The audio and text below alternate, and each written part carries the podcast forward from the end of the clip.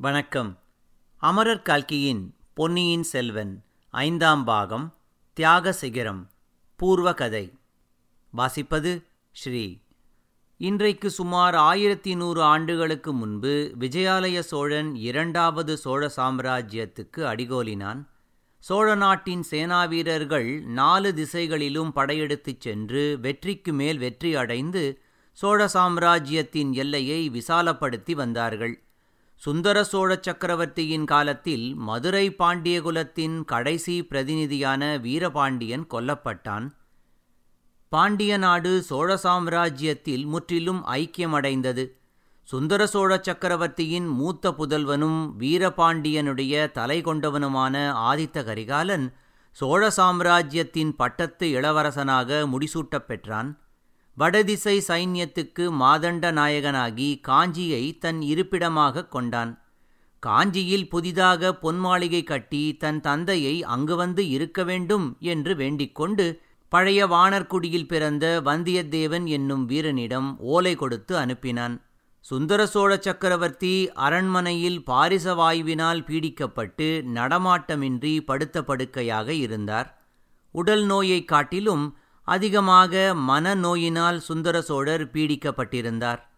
இளம் பிராயத்தில் ஈழநாட்டை அடுத்திருந்த ஒரு சிறு தீவில் சுந்தர சோழர் தங்கியிருக்க நேர்ந்தபோது கரையர் குலத்தைச் சேர்ந்த ஊமைப்பெண் ஒருத்தியினால் கரடியின் வாயிலிருந்து காப்பாற்றப்பட்டார். அந்த பெண்ணிடம் காதல் கொண்டார். சில காலம் இருவரும் அத்தீவில் ஆனந்த வாழ்க்கை நடத்தினார்கள். அப்போது சுந்தர சோழர் தாம் ஒரு காலத்தில் சக்கரவர்த்தியாக கூடும் என்று எதிர்பார்க்கவில்லை. அவர் பாட்டனாரான புகழ்பெற்ற பராந்தக சக்கரவர்த்தி அனுப்பிய வீரர்கள் அவரை தேடிப்பிடித்து அழைத்துப் போனார்கள். பராந்தக சக்கரவர்த்தியின் மூத்த புதல்வர் ராஜாதித்தர் தக்கோலத்தில் இரட்டை மண்டல சைன்யத்துடன் நடந்த பெரும் போரில் வீர சொர்க்கம் அடைந்தார். அவருக்கு அடுத்த கண்டராதித்தருக்கு அச்சமயம் மக்கள் இல்லை. அவருக்கு இளையவரான அரிஞ்சய சோழர் வைதும்பராயன் மகளாகிய அழகிற் சிறந்த கல்யாணியை மணம் செய்து கொண்டிருந்தார். அவர்களுடைய ஏக புதல்வர் சுந்தர சோழர். பராந்தக சக்கரவர்த்தி மரணத் தருவாயில் தமக்கு பின் கண்டராதித்தரும் அவருக்குப் பிறகு சுந்தர சோழரும் சிம்மாதனம் ஏற வேண்டும் என்று திட்டமிட்டு காலமானார். சிவநேசச் செல்வரான கண்டராதித்தர் பட்டத்துக்கு வந்த பிறகு செம்பியன் மாதேவி என்று சரித்திர புகழ்பெற்ற மழவரையர் மகளை மணந்தார். அவர்களுக்கு மதுராந்தகன் என்னும் மகன் பிறந்தான். ஆயினும் கண்டராதித்தருக்குப் பின்னர் அவருடைய சகோதரர் அரிஞ்சய சோழர் ஒரு வருஷம் ஆட்சி புரிந்து இறந்த பிறகு சுந்தர சோழர் சிம்மாதனம் ஏறினார்.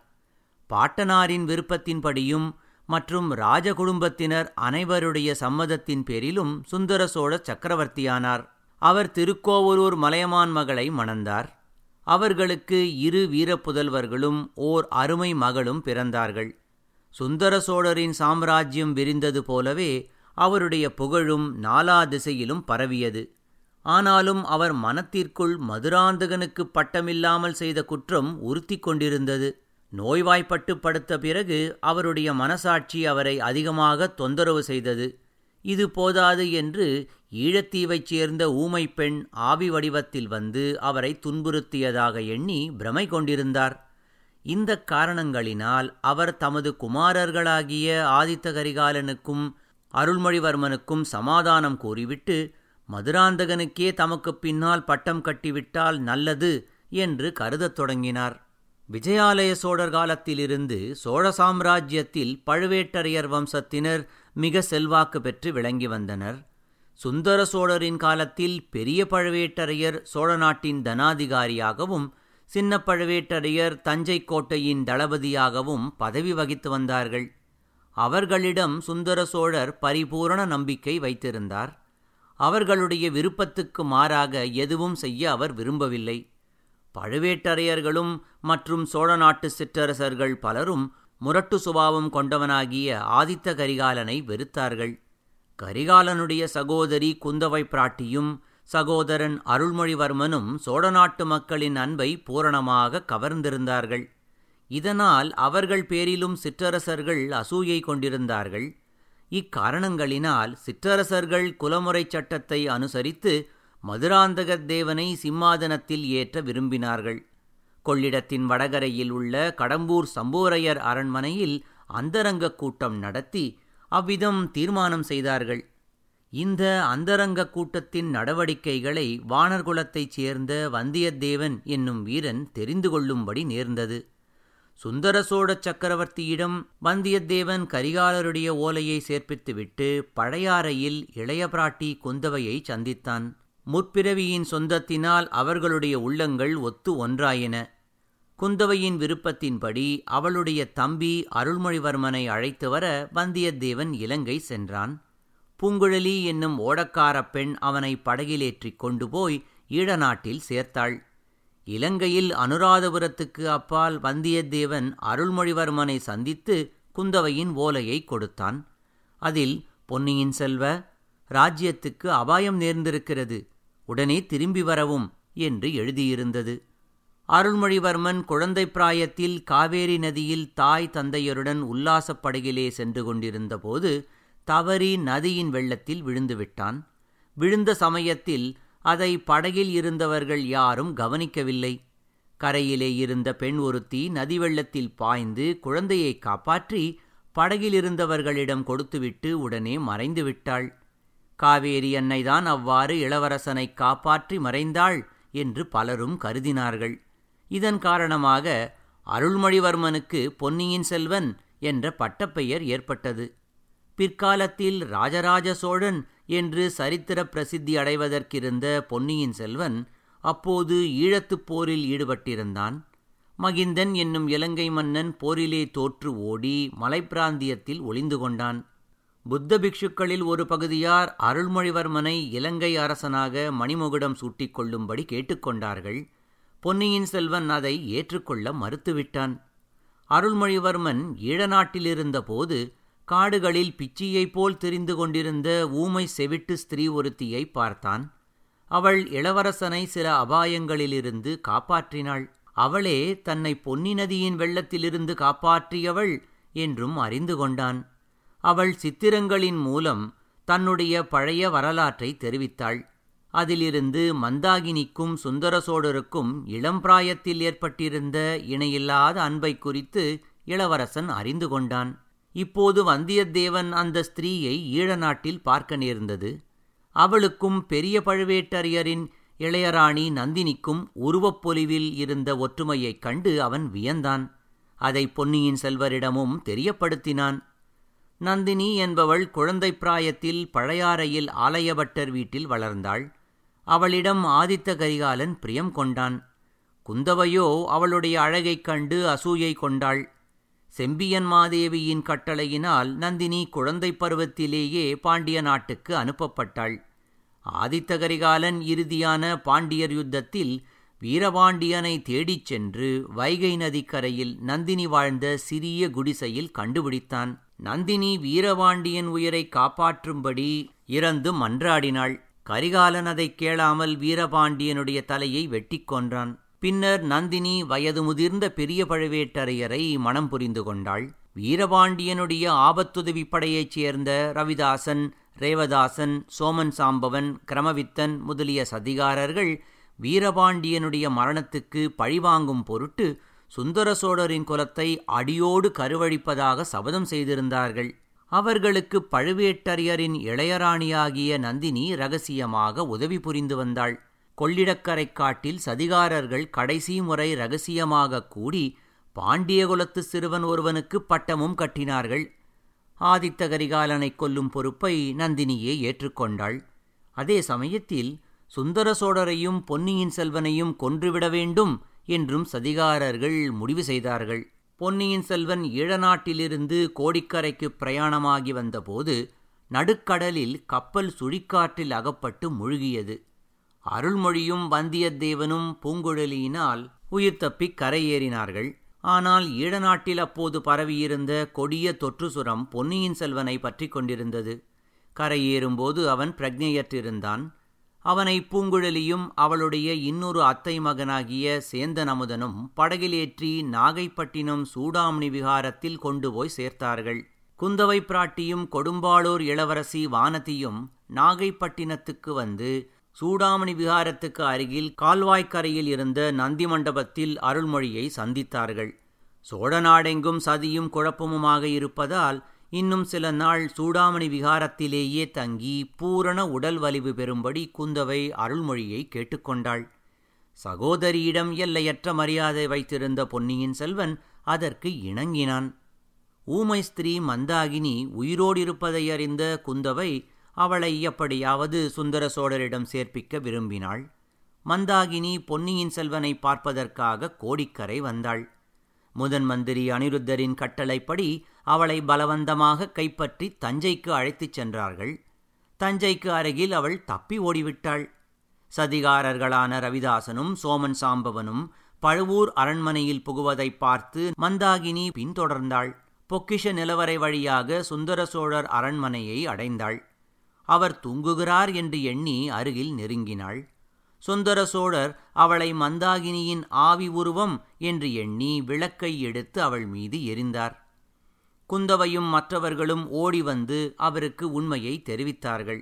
சுந்தர சோழர் அவள் மீண்டும் தம் வாழ்க்கையில் வந்ததை விரும்பவில்லை. அதை அறிந்தோ அறியாமலோ மீண்டும் மந்தாகினி மறைந்தாள். கடம்பூர் சம்புவரையர் அரண்மனைக்கு பெரிய பழுவேட்டரையரும் இளையராணி நந்தினியும் விஜயம் செய்தார்கள். அவளுடைய ஓலையை பார்த்துவிட்டு ஆதித்த கரிகாலர் அங்கு வந்தார். வந்தியத்தேவன் வழியிலேயே அவரை சந்தித்து கடம்பூர் போகாமல் தடுப்பதற்கு முயன்றான். அவருக்கு எதிராக நடக்கும் சதிகளைப் பற்றி கூறினான். நந்தினிக்கும் அவருக்கும் சகோதர உறவு உண்டு என்பதையும் தெரியப்படுத்தினான். கரிகாலன் அவன் தடுத்ததை கேளாமல் கடம்பூர் சென்றார். கூடுமானவரை உள்நாட்டுக் குழப்பம் ஏற்படாமல் தடுக்க சிற்றரசர்கள் விரும்பினார்கள். ஆகையால் கரிகாலனிடம் சமரசம் பேசினார்கள். பெண்ணையாற்றுக்கு வடக்கேயுள்ள சாம்ராஜ்ய பகுதியை அவனுக்கு அளிப்பதாகவும் மதுராந்தகனுக்கு தென்பகுதியை அளிப்பதாகவும் கூறினார்கள். கரிகாலன் அதற்கு ஒருவாறு இணங்குவது போல பேசினான். மதுராந்தகனை அழைத்து வந்தால் ஒரு முடிவுக்கு வரலாம் என்று கூறினான். மதுராந்தகனை அழைத்து வர பெரிய பழுவேட்டரையர் தஞ்சைக்கு புறப்பட்டார். கரிகாலனும் வந்தியத்தேவனும் வீரநாராயண ஏரிக்கரையின் மேற்கு கரையிலிருந்த பெருங்காட்டில் வேட்டையாடச் சென்றார்கள். ஏரிக்கரை தீவு ஒன்றில் நீர் விளையாடிவிட்டு வனபோஜனம் செய்வதற்காக நந்தினியும் சம்புவரையர் மகள் மணிமேகலையும் சென்றார்கள். ஏரிக்கரையில் இந்த நால்வரும் சந்தித்தார்கள். மணிமேகலை முன்னமே வந்தியத்தேவனிடம் காதல் கொண்டிருந்தாள். அவனை ஒரு சமயம் பெரும் அபாயத்திலிருந்து அவள் தப்புவித்திருந்தாள். கரிகாலன் நந்தினியை சிறிது நேரம் தனியாக சந்திக்க நேர்ந்தபோது நீ என் சகோதரி என்று தெரிவித்தான். அதுவும் ஒரு சதி என்று கூறி மறுத்தாள். மணிமேகலை யாழிசையுடன் தனது இனிய குரலிசையை சேர்த்து பாடினாள்.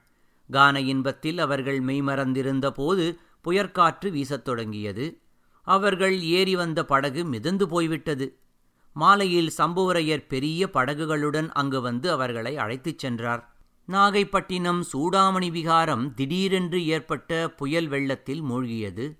அங்கிருந்த இளவரசர் அருள்மொழிவர்மர் வெள்ளத்திலிருந்து தப்பித்து ஆனைமங்கலம் அரண்மனைக்கு வந்து சேர்ந்தார்.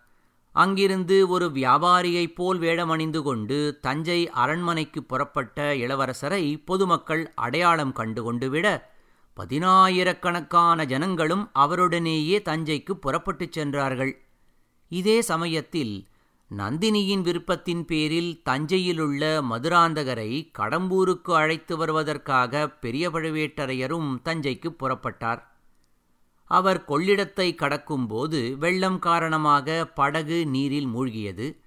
பெரிய பழுவேட்டரையர் தமது முழு பலத்தையும் பிரயோகித்து வெள்ளத்திலிருந்து தப்பித்து ஓர் அம்மன் கோயில் மண்டபத்தில் களைப்பாரினார் அந்த இருட்டு வேளையில் பாண்டிய நாட்டு சதிகாரர்களான ரவிதாசனும் பரமேஸ்வரனும் பேசிக் கொண்டிருந்ததைக் கேட்டார் பெரிய பழுவேட்டரையர். தஞ்சை அரண்மனையிலுள்ள சுந்தர சோழர் கடம்பூரிலுள்ள கரிகாலன் தஞ்சைக்கு வந்து கொண்டிருந்த அருள்மொழிவர்மன் ஆகிய மூவரையும் ஒரே சமயத்தில் கொல்லச் செய்திருந்த சதியை அவர்கள் பேச்சிலிருந்து தெரிந்து கொண்ட பெரிய பழுவேட்டரையர் அந்த சதியில் நந்தினியும் தொடர்பு கொண்டிருப்பதை அறிந்து வேதனையும் கோபமும் கொண்டார். அந்த சதியிலிருந்து அம்மூவரையும் எப்படியாவது காப்பாற்றியே ஆக வேண்டும் என்று தீர்மானித்து காற்றென விரைந்தார். கரிகாலனை தாமே சென்று காப்பாற்ற வேண்டும். அதனால் மற்ற இருவரையும் காப்பாற்ற நம்பிக்கையானவர்களை தூதனுப்ப வேண்டும் என்பதற்காக குழந்தை ஜோதிடர் வீட்டுக்கு வந்தார் பெரிய பழுவேட்டரையர். அங்கு தற்செயலாக குந்தவையையும் வானதியையும் சந்தித்தார். குந்தவையிடம் நடக்கவிருக்கும் ஆபத்தை கூறி தக்க ஏற்பாடு செய்யச் சொல்லிவிட்டு அவர் கடம்பூருக்கு புறப்பட்டார். அவர் சென்றவுடன் ஆழ்வார்க்கடியானும் பூங்குடலியும் ஜோதிடர் வீட்டுக்கு வந்து சேர்ந்தனர்.